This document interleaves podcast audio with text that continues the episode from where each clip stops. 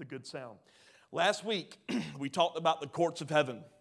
And I want to redefine or, or, or, restate what we defined it as that the courtrooms of heaven are an endless activity of refining and accountability to the people of God for the purpose of walking out how the Father views us. He views us as pure and spotless. So when we invite Him to judge us, we actually anticipate that and say, I want to get before your courts because when I come into your courts, anything that doesn't match up with how you view me has to be exposed so that I can deal with that thing that was exposed. Not because the, the Father is trying to tell you how bad you are, but because He wants you to come into agreement with how good you are. That's the, the, the good judge. The, the, the, idea of God being a judge is not our idea in America of the judge is the one to fear because he may sentence you this way or that way. He's a judge of whatever's not the true you I want exposed. And at the end of chapter 4, God points out that the ones he was bringing into the fire, if you will, that ones that he held responsible for the state of the nation were not the president, not the governors, not the Senate. Oh, is this too, is too much already? It was the priests. It was the people of God. He held them responsible for people walking in such opposition to him. They didn't stand in truth. In fact, they threw the truth to the side just to get the people's agreement, which unfortunately, where the church has gone. Whatever we can do to get people in the seats, we will do, and we will toss aside truth just to get agreement. And we should never throw God's standards away just to get people. We pointed out that we are a royal priesthood. So you can't blame, you know, Pastor Kyle on the state of the church. You can't blame the pastors. You can't blame the clergy. Because fact of the matter is, there is no such thing as clergy and lay. We all priests. Scripture says that we are a royal priesthood, or we are priests and kings. So God says, I hold the church responsible because there is a level of knowledge in all of you, and we're held accountable to that knowledge. It's really easy to blame the ones with the microphone. But truthfully, we all have a microphone in some degree of our lives somewhere, a sphere of influence. And God has given you a knowledge, God has filled you with the Holy Spirit with a power so that you can accomplish every good work that He has prepared for you. So we can't hold the responsibility of the church in the hands of few. We've got to take responsibility at some point. And as we move into Hosea chapter 5, we see that last week God pointed out that the priests are held responsible. Tonight, he's actually going into talking about how the nation was operating in, in, in that judgment, if you will. So I want to start out in verses 1 through 3. It says this Hear this, you priests. So let's put that in today. Hear this, church. Pay attention, you leaders of Israel. Listen, you members of the royal family. That's good. You're royal. Start acting like it. Judgment has been handed down against you. You have led the people into a snare by worshiping the idols at Mizpah and Tabor. You have dug a deep pit to trap them at Acacia Grove. But I will settle with you for what you have done. I know what you're like, O Ephraim. You cannot hide yourself from me, O Israel. You have left me as a prostitute leaves her husband. You are utterly defiled. I must have spent two days on those first three verses. Because I was just asking God, what is in this that we haven't already pointed out? And this is what God was showing me. God says, I am holding you responsible for taking places known for God's blessing and presence and making them centers of cult worship and idolatry. The fact of the matter is, some of the biggest landmarks in what most people call one of the most haunted, darkest cities in the area are actually churches. And they become tourist attractions rather than places of light for people to come to know Him. So it's no circumstance to me that God is using the obscure places like the ones behind pawn shop and liquor stores to do His work. Having said that, God has not forgotten those places. And I believe that we, the church, are held responsible for restoring what was lost. And one of the biggest things that we get in, um, get in a rut of, a trap of, is we love to point fingers at what's not going on instead of taking responsibility for God, what would you have us do? He says, Church, you have dug out a deep pit to trap them. He says, You should have led them out of the corruption. Instead, you've played on what the people wanted and you caused them to fall into a trap of ignorance and corruption. He says, Priests, church, you dug the trap with your compromise to gain the masses. And the trap that they have fallen into has caused them to become utterly defiled. Another way to say that is priests, preachers, pastors, people of God, you have compromised in truth to the point of you won't point out what is wrong, to where the people have embraced what is wrong as right because you stay silent. And because you have stayed silent and the world has not heard the sound of God, by your compromise, you're digging a trap and no one knows what's right and no one knows what's wrong. And the culture of today is you can't even say anything without worrying about offending somebody. So we have developed a culture of anything goes, and the ones that are growing up in the church or in the world, they are embracing this philosophy of anything is God.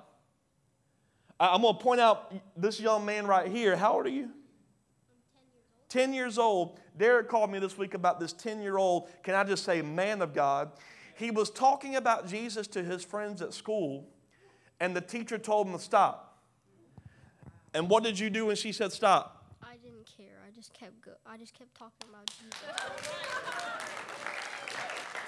Unfortunately, that's been lost with the adults. Is that, is that okay? On the whole, we dug traps of compromise. Now, some versions in the scripture, it doesn't necessarily say just dug traps, it actually says you're knee deep in slaughter. It says, Church, you have led the people to a place where they compromise out of ignorance because you won't lead them out of it. And because they fall into that trap, they're spiritually dead. He didn't blame Satan. You ever notice most of the scripture, God never mentions him? But in the church, it's the enemy and Satan, Satan, and Satan. And sometimes we got to understand the blame that God was putting on these people. He says, I'm blaming the church for digging a trap that led them to agree with the things of Satan. If we are going, is this okay so far? If we are going to claim the authority as the priesthood of God, because we love shouting and yelling that we're the priests and the kings, then we have got to understand that we can't keep blaming the devil for everything. We represent the state of this place, and we need to begin to speak up and not stay silent. The church has a call to stand on a solid ground of truth. The problem is, we've limited truth to theology, divorced from experience. Let me tell you what I mean by that. What the church has become is we're going to build an organization off of one man's revelation. And we never allow the Holy Spirit to let us experience something that could take us into a deeper theological construct. That's what religion does. Religion does things like John Wesley had a great revelation, and we're never going to allow experience with God to shift us out of his revelation. Or John Calvin, or whatever, or whatever, you, whatever theologian you want to name, what we've done is we've embraced, they had a revelation, and we divorced it from our experience. A, a very simple example is this like I grew up in the Baptist church. I've, I've shared this story many a time, and I believe that spiritual gifts were not for today. But then I began to experience it. So I had a choice. I could deny the power of Holy Spirit because it didn't line up with my theology, or I can weigh that experience, and if that experience was backed by Scripture, then my theology needs to shift. I believe we're at a crossroads in the church where we've got to start daring to say, God, show us what we have not received. And I believe that part of that is understanding the power of a unified sound. Because if we're going to do things that not even Jesus did while he was here on this earth, we've got to be willing to walk in a faith to go places where we have not seen. And to go places we have not seen, we can't weigh those experiences with things that are only seen in the past. But we have to make sure that whatever we walk into is validated by the Word. Is, is this? Okay. Where we are going, where this church is headed, is that we are a people that will not only know the truth, but we will actually start to act on it that will shift every theological construct. That there will be such a level of presence in the way we do things that those that are in religious strongholds will have to shift their theology by what they experience out of a unified people. For the lost, for the saved, and for those who think they saved. And the scripture talks about it. Many will proclaim my name, but I will say to you, I never knew you. Yeah, you went to church every weekend, but you weren't praising me, right? So we've got to, we're going to a place where we, it's not just going to be look at how we grow an organization, it's look at how we shift an area. Okay? In 2 Timothy, referencing the Word of God, it says this in 317. God uses it, God uses the Word, to prepare and equip His people to do every good work. Good work is not just acts of kindness and service. I believe the most powerful good work in you is the good work of your sound. Because sometimes we get too silent, and sometimes silence looks like being passive about things. You see a brother or a sister going down the path they shouldn't, and your response is just let them do what they do instead of putting a sound to it, right? A sound of accountability, a sound of, hey, you're better than that. Sometimes silence looks like waiting on the pastor to create an event rather than just doing it. Like you feel led to pray, but you feel like you got to get my permission.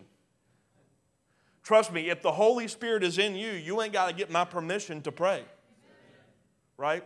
But that's the culture the church has built. We built a culture on make, make sure I get permission from leadership to do everything. There are some things that you are just called to do. Don't call Pastor Kyle and say, Can I walk my neighborhood and pray for my neighborhood? Do it and then call Pastor Kyle with the testimony. We've got to stop being silent. There's a good sound in you. Sometimes silence looks like a prostituted grace message. We're covered in grace, so we can just do. We got one little man, uh, little man over here praising, but clapping. I got something over here. Sometimes silence looks like the prostituted grace message of, hey, Jesus covers you in the blood, so it's okay if you do. Grace does not excuse your actions, grace allows you to carry something that you forfeited the ability to carry. Assignments, power, authority, influence. And when we stay silent and allow these things to just be, what we're doing is we're digging. We're digging traps for people to keep doing what they're doing. And we don't care enough about the purpose and their soul and their gifts that we allow them to just be in what they're, in what they're doing. Same thing in the church. We stay silent about ineffective ministries and do the ministries because we started them. right? We become too, we become too passive. On the other side of that, some people get really loud with the wrong sound. Church people love to expose people's wrongs without honor. I, I teach this all the time when we have leadership meetings. When you're going up to someone with the sound of you shouldn't do that or what are you doing, I always use the example of when you spill a can of paint in a garage, you don't spread the paint throughout the garage. You clean up the paint. You know what church loves to do? When someone messes up, we spread it to every area that that mess up has not touched, and we've thrown away their chance at redemption and restoration. So you got to make sure that every sound we make is edifying to the body, not divisive, not hurtful. Yeah, yeah, yeah. Good sound. And the good work of your sound doesn't look like saying things over your kids like, he'll never amount to anything. Or she's never going to change. Or speaking things like, the world is going to hell. The earth doesn't respond in a positive way to that sound. Everything responds to what we say. The question is are we speaking death or are we speaking life? I don't think we weigh the influence of our sound enough. And one thing we love to do, and I'm guilty of this myself, so I, you know, I'm not calling anyone out, that I'm not calling, putting myself on the carpet. Many times, what we'll do is we'll say, Well, I was just joking. But it still left your lips. Is this heavy or? We spend more time speaking death over a thing than life over a thing. In Hosea, he says, You ain't been saying nothing worth with life giving stuff. You've been allowing anything. You've been allowing death. You're knee deep in slaughter. You've caused the people to leave God for a I'm covered in grace lifestyle. You let them fall. You've caused them to depend on you rather than show them truth. And they're learning how to depend on a fallen priest rather than the God that is bigger and better than anything. I believe that's why much of the prophetic has been silenced in church. Because we're, can I go here? We're so scared that prophets are going to get it wrong instead of allowing them to get it wrong, but teaching the people how to discern whether or not to give the word in agreement.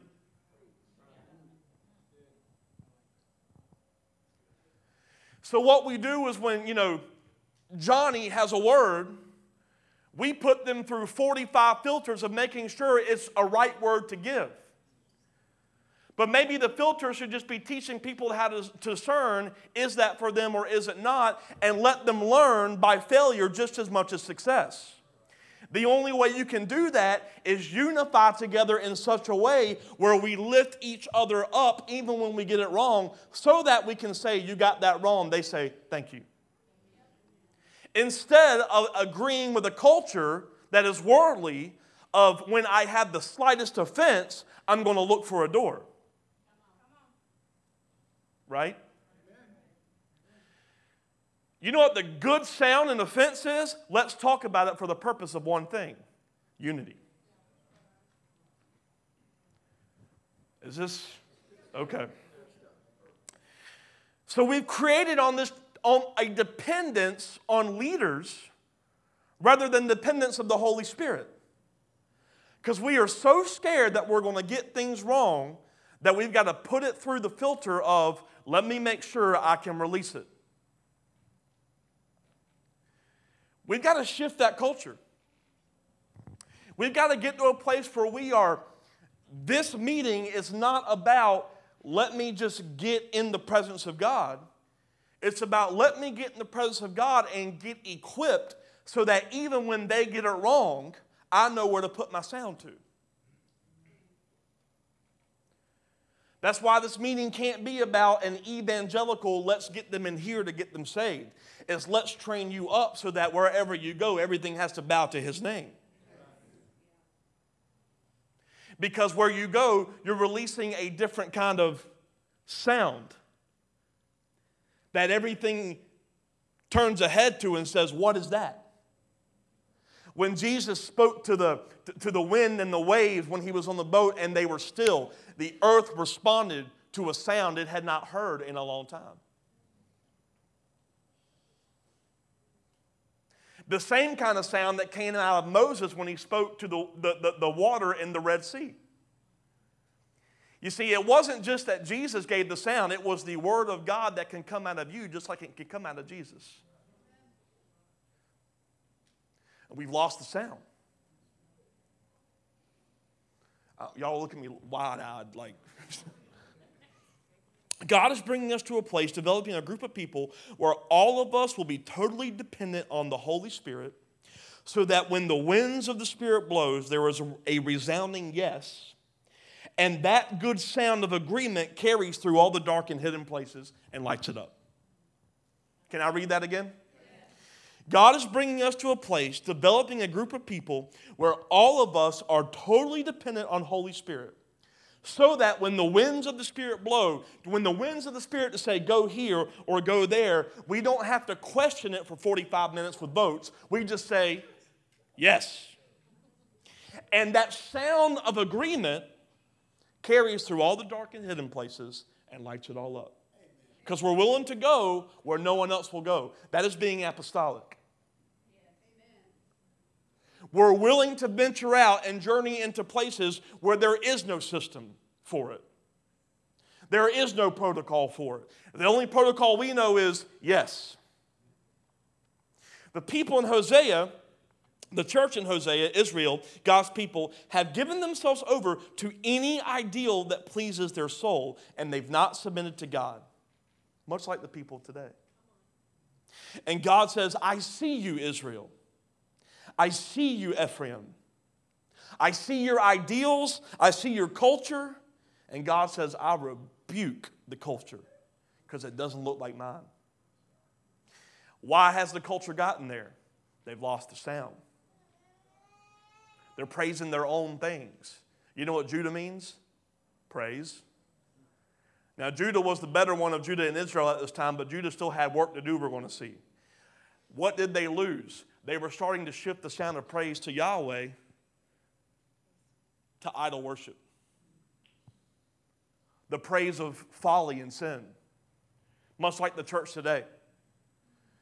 We say we give praise to Yahweh, but when you allow sin to run rampant without correction. Like when we're saying it's okay to ordain homosexuals in the church or tell them it's okay to live in that lifestyle, you may think you're giving a sound of praise to him, but you're giving the sound of praise to their identity issue. It's one thing for people to go through mess ups, it's one thing to celebrate the sin and call it good right? And that goes over everywhere in the church. God says, I see you. I see your culture. I see what's going on. He says, Grace did not make a way for sin and the prostitution of my love. Grace made a way for you to carry what you forfeited. Hebrews four 4:13 addresses this. He says, Nothing in all creation is hidden from God. Everything is naked and exposed before his eyes. And he is the one to whom we are accountable. He says, Everything is naked and exposed. Now, the interesting thing here, there's a Greek word used here for naked and exposed called trachelizo. Can y'all try to say that? Trachelizo. That was really good. Not really. Trachelizo. It was, now listen to this. It was a word used to describe wrestlers getting a grip on the opponent's neck. It was a word used for a wrestler to get a grip on an opponent's neck. And the grip was so powerful that the opponent gave in so that the wrestler had victory. So God says, Your culture may look like that, but I trachelizo everything in creation. And in his grip, in the Father's grip, he, I, I believe he is waiting on his bride to help creation regain the breath that it was intended for, the breath of God, rather than gasping for this false life giving breath found in everything else.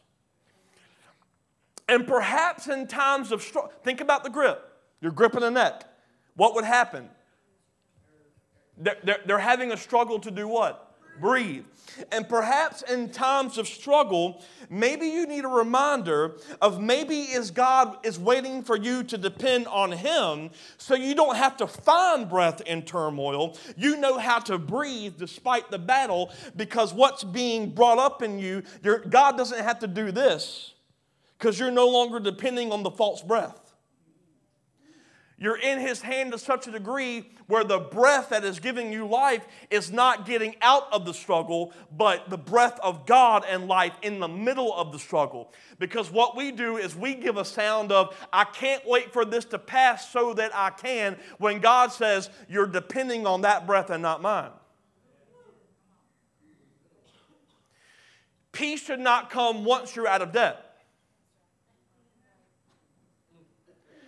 And if you're waiting on debt to go for you to get peace, that means the debt relief is your breath. And until you realize that, God says, I see that culture, and I trachelizo you. Is this? Look what happens in verse 14 through 16 of Hebrews 4. So then, since we have a great high priest who has entered heaven, Jesus, the Son of God, let us hold firmly to what we believe. This high priest of ours understands our weaknesses. He, for he faced the same testings we do, yet he did not sin. So let us come boldly to the throne of, gracious, of our gracious God. There we will receive his mercy. We will find grace to help us when we need it most. It says, Our representative went through everything we went through and he did not sin. If we come boldly before him, you will find grace. Why, why was that possible for him? Because he depended on a certain type of breath. When the enemy tried to say, If you do this, I'll give you this, he says, I don't breathe by your offering. My breath, my life is from my Father. And because I depend on his life giving breath, no matter what comes at me, I will not compromise that breath versus his. I will not compromise his breath for that breath. And he says, when you come boldly to my throne, you'll find grace in his breath so you won't struggle with this new natural of a good sound. He says, You depend on my life, you depend on what I give you, and a good sound natural from heaven to earth won't be a struggle for you. In other words, I can tell by your sound whether or not you hold firmly to his breath. Or if you're struggling in a grip because you won't submit to him. Instead, you're loving the artificial breathing. Is this making sense? Yeah artificial breathing, compromise to get a return. He says, You're, you're going to struggle in that over and over and over because that's not my breath. Depend on me. I am the giver of life.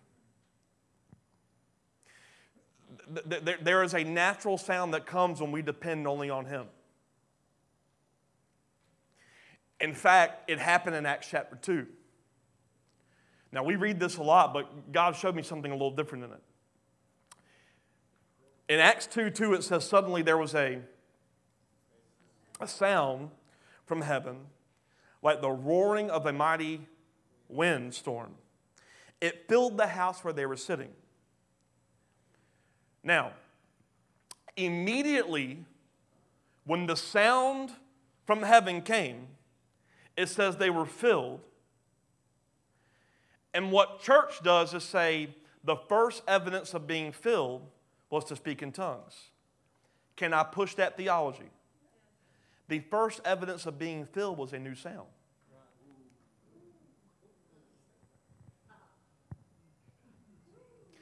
When a house submits to the Holy Spirit in a unified way, the first fruit is a, a new sound.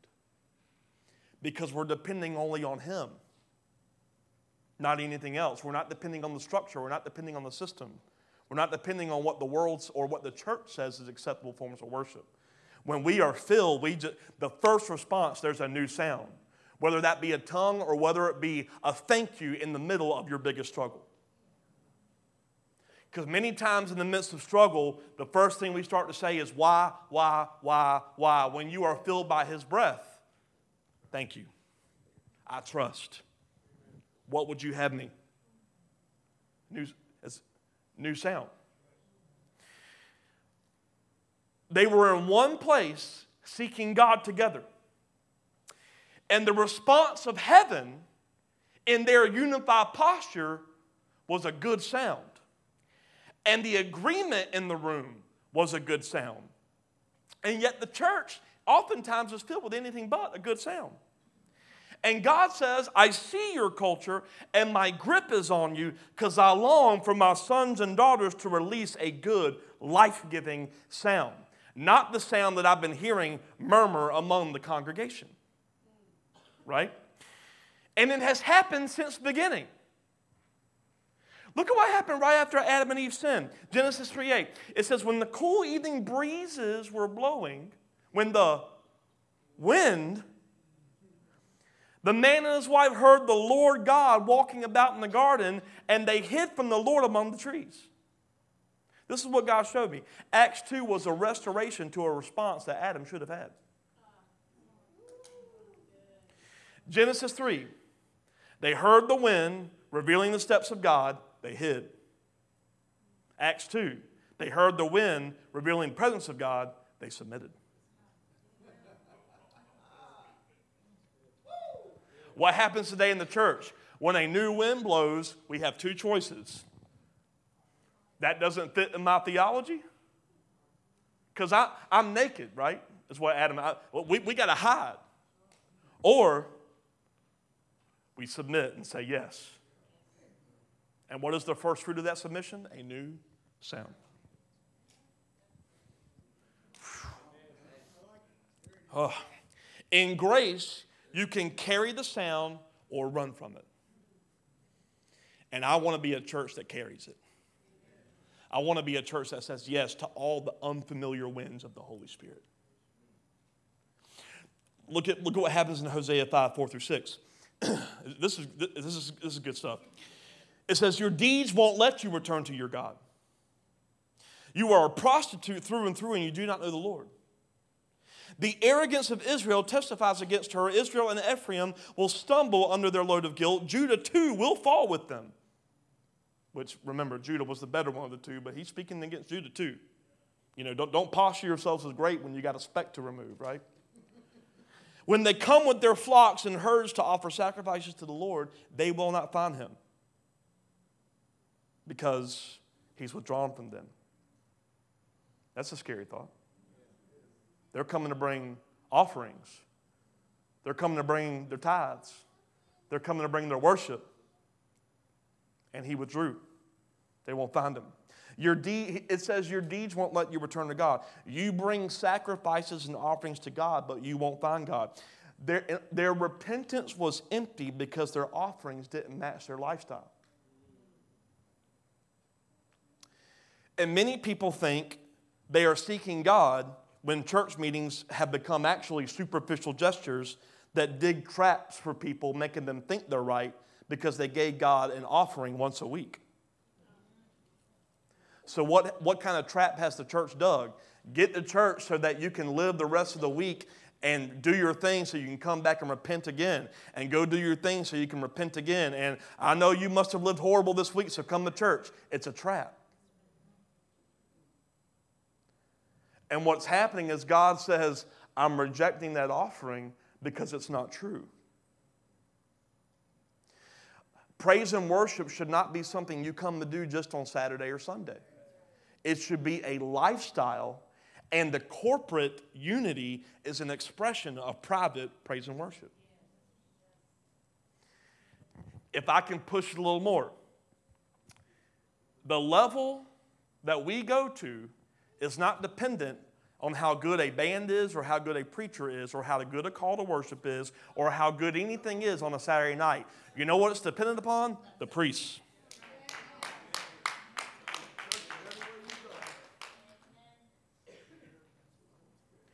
And we've got to get to a place where any sound that does not agree with that, get that sound out.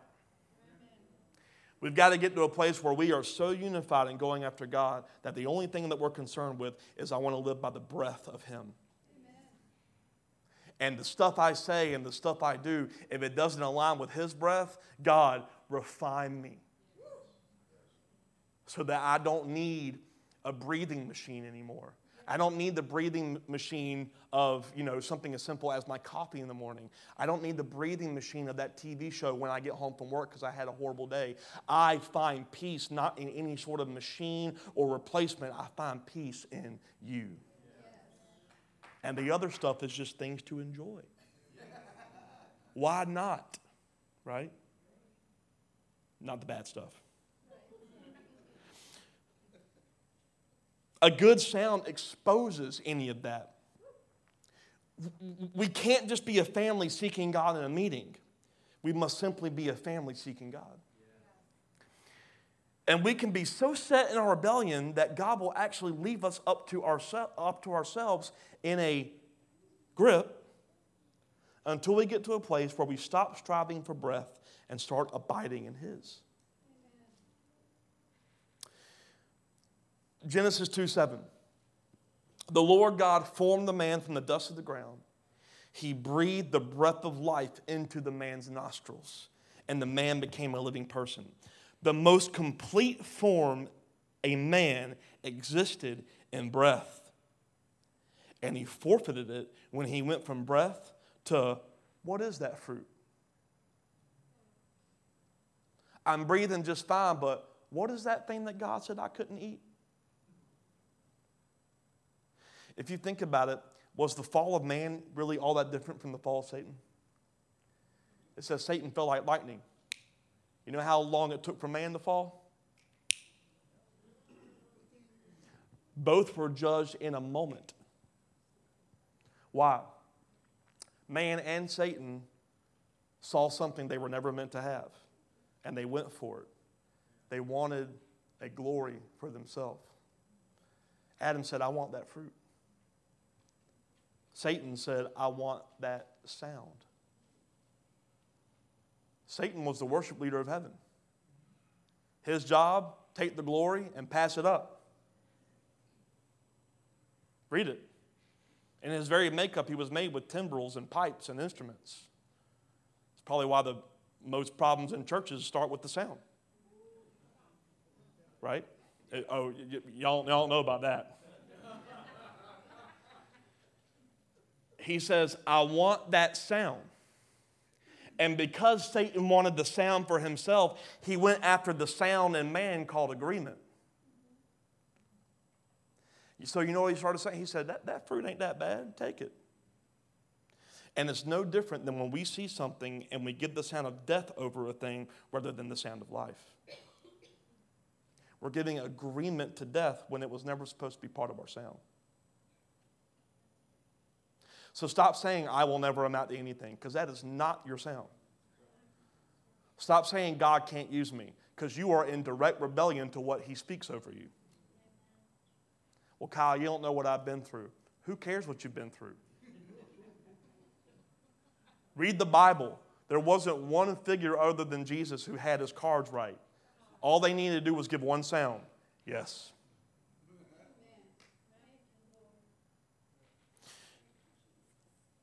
Many don't know how to abide in the sound of his breath because our rebellion causes God to stand back and watch with a grip. He says, I see you.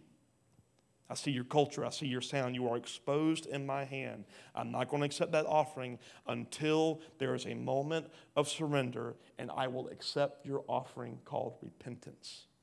And then when you give that to me, give me the sound, give me the offering, give me the praise. But I don't want the superficial stuff. I want all of you. And it'll be messy and it'll be hard, but the fruit is so good. James 3 says this in verses 4 through 5. A small rudder makes a huge ship turn wherever the pilot chooses to go, even though the winds are strong. In the same way, the tongue is a small thing that makes grand speeches, but a tiny spark can set a great forest on fire. Now, verse 6 speaks of the fire of hell that your tongue can bring. But can you imagine the fire of his courts burning through a church, a city, and a region because of the tiny spark of a good sound? There's power of life and death in the tongue. So if you give a small spark of death, it's like a fire burning up everything. But if you gave a small spark of life, speaking over your family, speaking over your kids, speaking over this church, speaking over the city, speaking over presidents you don't agree with. You want things to change? Why are you killing them with your sound? They're horrible. That's what we say. Well, they're not, they don't support this, so we're just going to speak against them. Maybe we need to change the sound from the church. It's not get the right politician in necessarily. Now, do I believe in getting political? Absolutely, but hear me out. Even if the one that we feel like doesn't get in gets in, how do we change it? Change the sound because there is something in them that still is potential. So, how dare we kill their potential with a spark that burns them up rather than a spark that could refine them? The, the good sound.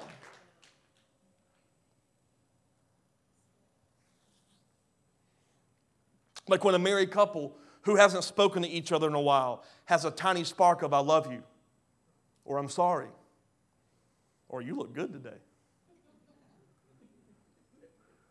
Like when prophecy isn't hindered, and then someone comes up and gives a tiny spark of, God told me to tell you that He sees your pain and He loves you, or that there is still time, or the tiny spark of, He is pleased with you. You don't know my life, doesn't matter. There is something about you that He loves.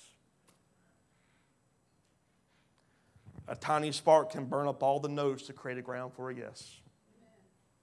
If we would just start releasing that good sound.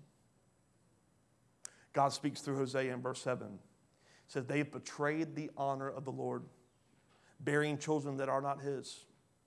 Now their false religion will devour them along with their wealth. Sound the alarm in Gibeah, blow the trumpet in Ramah. Raise the battle cry in Bethaven. Lead on in the battle, O warriors of Benjamin. One thing is certain, Israel on your day of punishment, you will become a heap of rubble. He says, Your religion is useless because you've lost your sound. So when the sound of the enemy comes, you can make your sound all you want, but you ain't going to stand a chance. Because what we'll do when we go through battles in our life, it's really easy to start praising God. And you know what sometimes God does? I haven't heard that in a while. Yeah, keep on. it ain't working, is it? You want to know why? James 1:26 tells us. If you claim to be religious but don't control your tongue, you're fooling yourself. And your religion's worthless. Oh, yeah, you can praise all day long. I, I hear the praise you give your boss on Monday.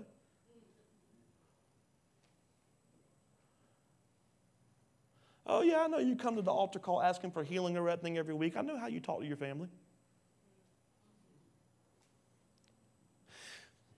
Now, can I? Because what I preach this all the time that God healed people in the Bible that didn't even know Him right? Well, I'm not talking about the people that don't know him right now. I'm talking about the ones that do. Sometimes God's like, I, want, I know you want healing, you priests. You got the knowledge, you got the light, you aren't like the lost. You can come to this altar all day, but your religion of your altar call is worthless if you don't find your good sound.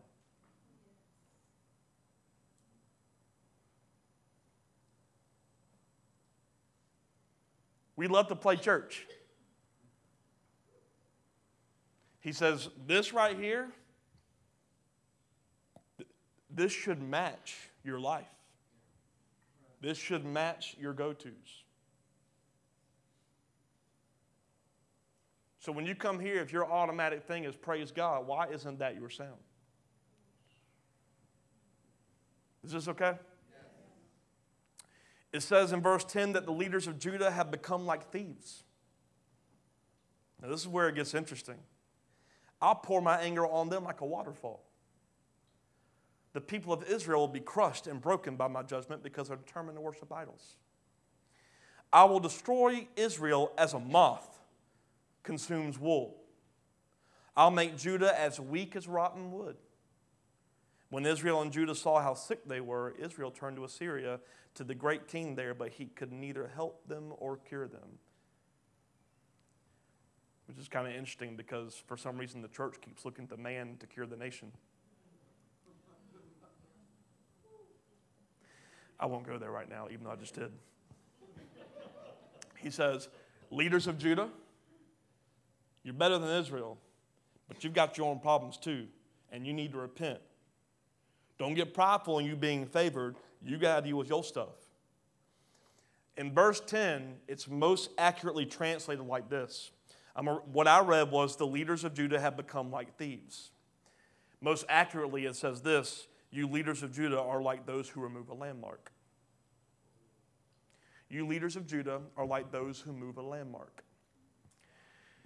God is, God is pointing at them and saying, You're the kind of leaders that would change property boundaries to your advantage. But what they were doing was not shifting property lines, they were shifting spiritual lines, changing boundaries between right and wrong, changing boundaries between true and false religion. Oh, yeah, you can talk all day, it's fine, right? changing boundary between God and idols. God says, I will destroy Israel and I'm going to make you, Judah, as rotten as wood. You're shifting the lines. Judah is known for praise. That's the word, it's praise. You're shifting the lines and you're giving praise to too much stuff that ain't me. Right? God says, I will destroy Israel and make Judah as rotten wood. He says, I will make sure I will take away what they got and they will no longer increase they'll rot slowly but surely. And no man and no authority is going to be able to fix you or help you but me. All because you're giving your sound to anything but me. You want to know what the biggest problem is in the church in America? We give more sound to our country than our God.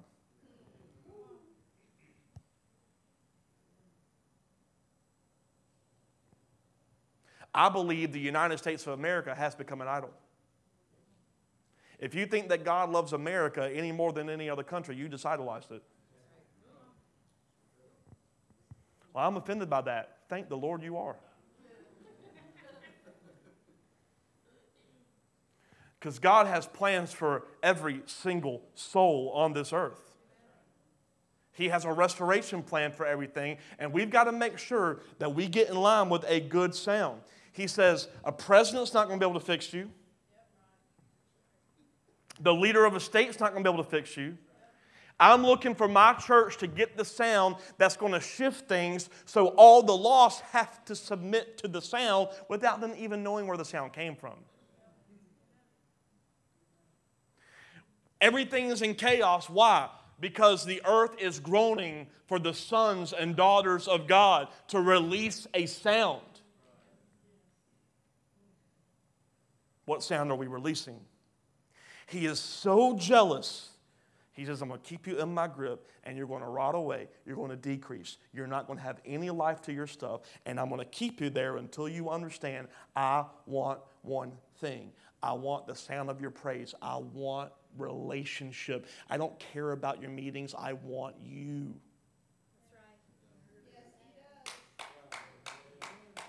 He says, I want your sound. I want your worship. But anger is getting your sound, bitterness is getting your sound. I want your sound. I want you. I want your praise. I want your life. I want what comes out of your mouth to be as if it was scripture flowing naturally.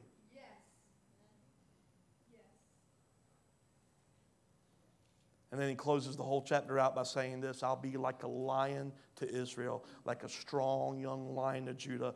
I will tear them to pieces. See, even this is good. Because you're th- like, God, like, this is like, you know, getting rated R almost. You're tearing them to pieces. But look, he says, I will tear them to pieces, I'll carry them off. No one will be left to rescue them for one, for one reason. Then I'll return to my place until they admit their guilt and turn to me. So as soon as trouble comes, they'll earnestly search for me. You know what God just did? He said, I'm going to let you rot. I'm going to let you walk knee deep in your slaughter. I'm going to let you decrease and decrease and decrease for one, reason not to turn my back from you, but for you to get to a place where you have to start searching for me because I want your sound back. I want your praise. I want the relationship. I want you. And I will let you never go anywhere until you get that. He says, All I want is for you to repent. All I want is for you to turn to me. All I want is for you to search for me. I believe that the church has a call to submit to the sound he wants. And it's not a sound of believe what you want. It's not a sound of hold on, Jesus is coming back. I believe that can actually be a hindering sound. Because we'll make excuse for the status of the world saying, It's okay, Jesus is coming back. When Jesus says, Well, until I do, you cannot agree that that's okay. Don't take this status as normal. You go to it, my government, my ecclesia, and you bring change.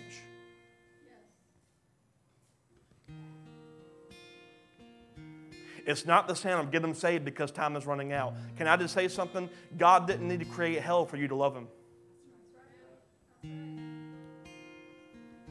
You know what evangelism, you know what evangelism has turned into? Scare the hell out of them.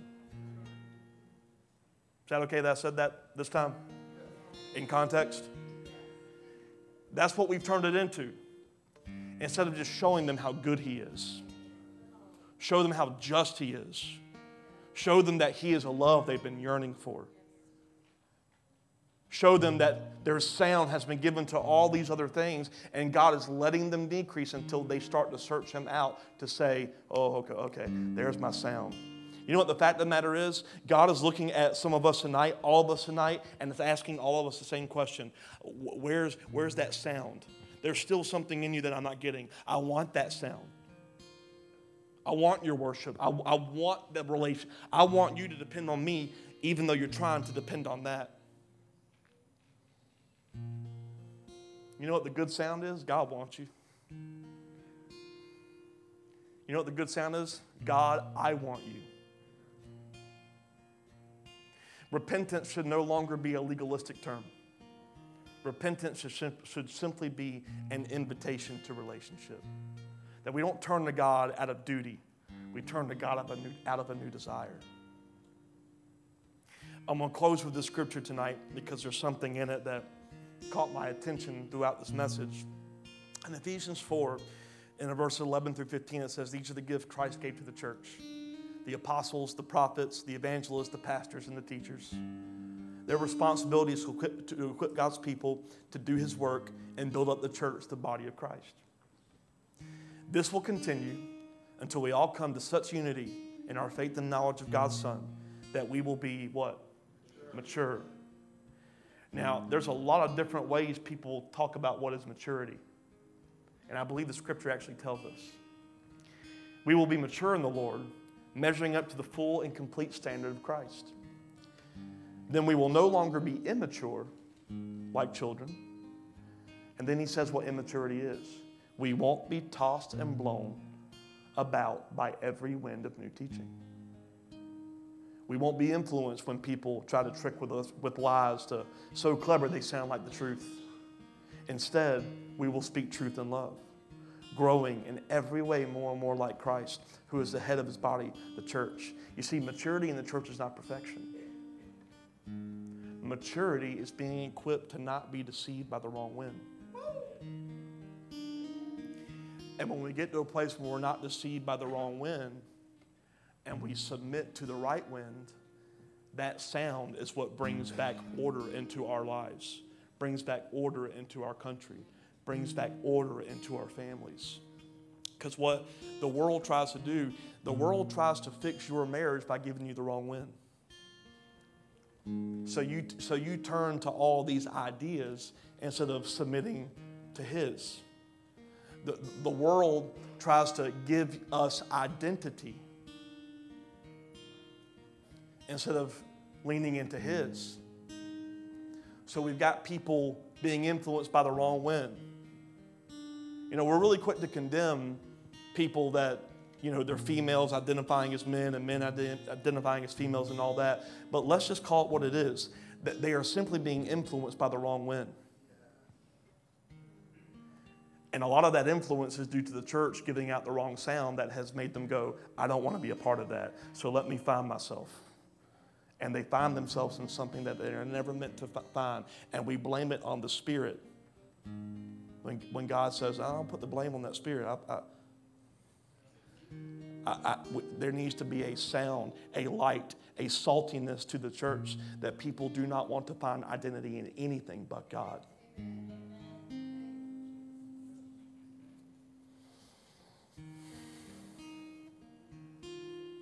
We must abide in His Word and abide in unity.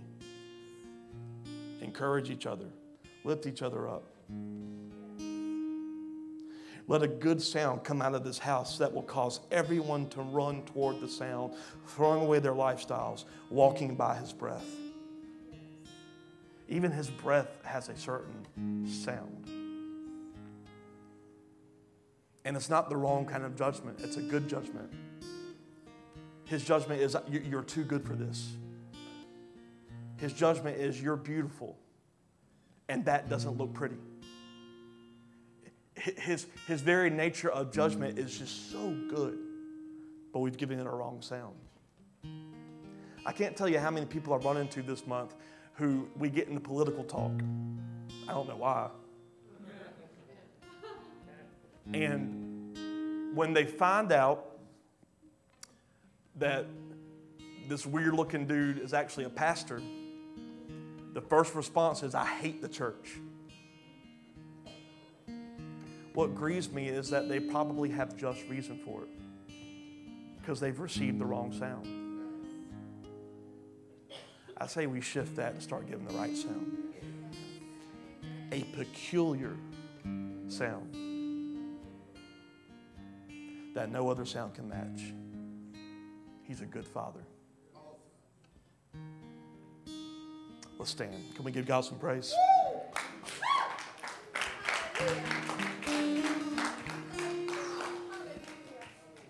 There's going to be prayer workers up here. If there's anything you need prayer for, take as long as you need. And there's going to be people up here to pray for you. And I just want to leave you this tonight. Just make sure we start making the right sound whether it be in your relationships, friendships, whatever, just, just start making the right sound. Even when people don't hear your sound, start making the right sound. For some of us in here tonight, the right sound is simply God and coming back to you. Maybe for some of us in here, the right sound is just simply God. Yes. I don't know what that is for you. I just want to encourage you get the sound in agreement with what God wants. Maybe you should go home tonight and, and start speaking some good sounds over, uh, over people you know that you have spoken bad sounds over. You know what the great, th- great thing is about the power of sound? You can reverse something you spoke by start speaking the right thing. Don't beat yourself up if you spoke negatively about something. Start shifting the sound. There, there is no advantage to you beating yourself up. In fact, that is not a good sound. I, I, I was convicted tonight and I've been speaking this sound. Okay, cool. It rose up, it was judged. So throw it away and change the direction of the sound. Simple as that. That is repentance in itself, the good sound. Lord, we thank you tonight for this word. We are a people that are saying yes to you. So, whatever you want, God, we say yes. Let us start being a sound that your lost sons and daughters are attracted to so that they would see you. They would start seeing a love exude from our lips like never before.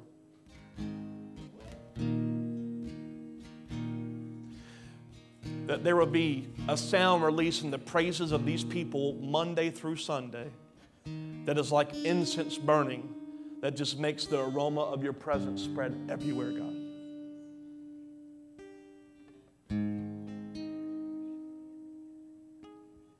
That your children would submit to your good sound. Can we just take a few seconds and just tell him how good he is? Start making a good sound right now. Just tell him how good he is. Oh, you're perfect.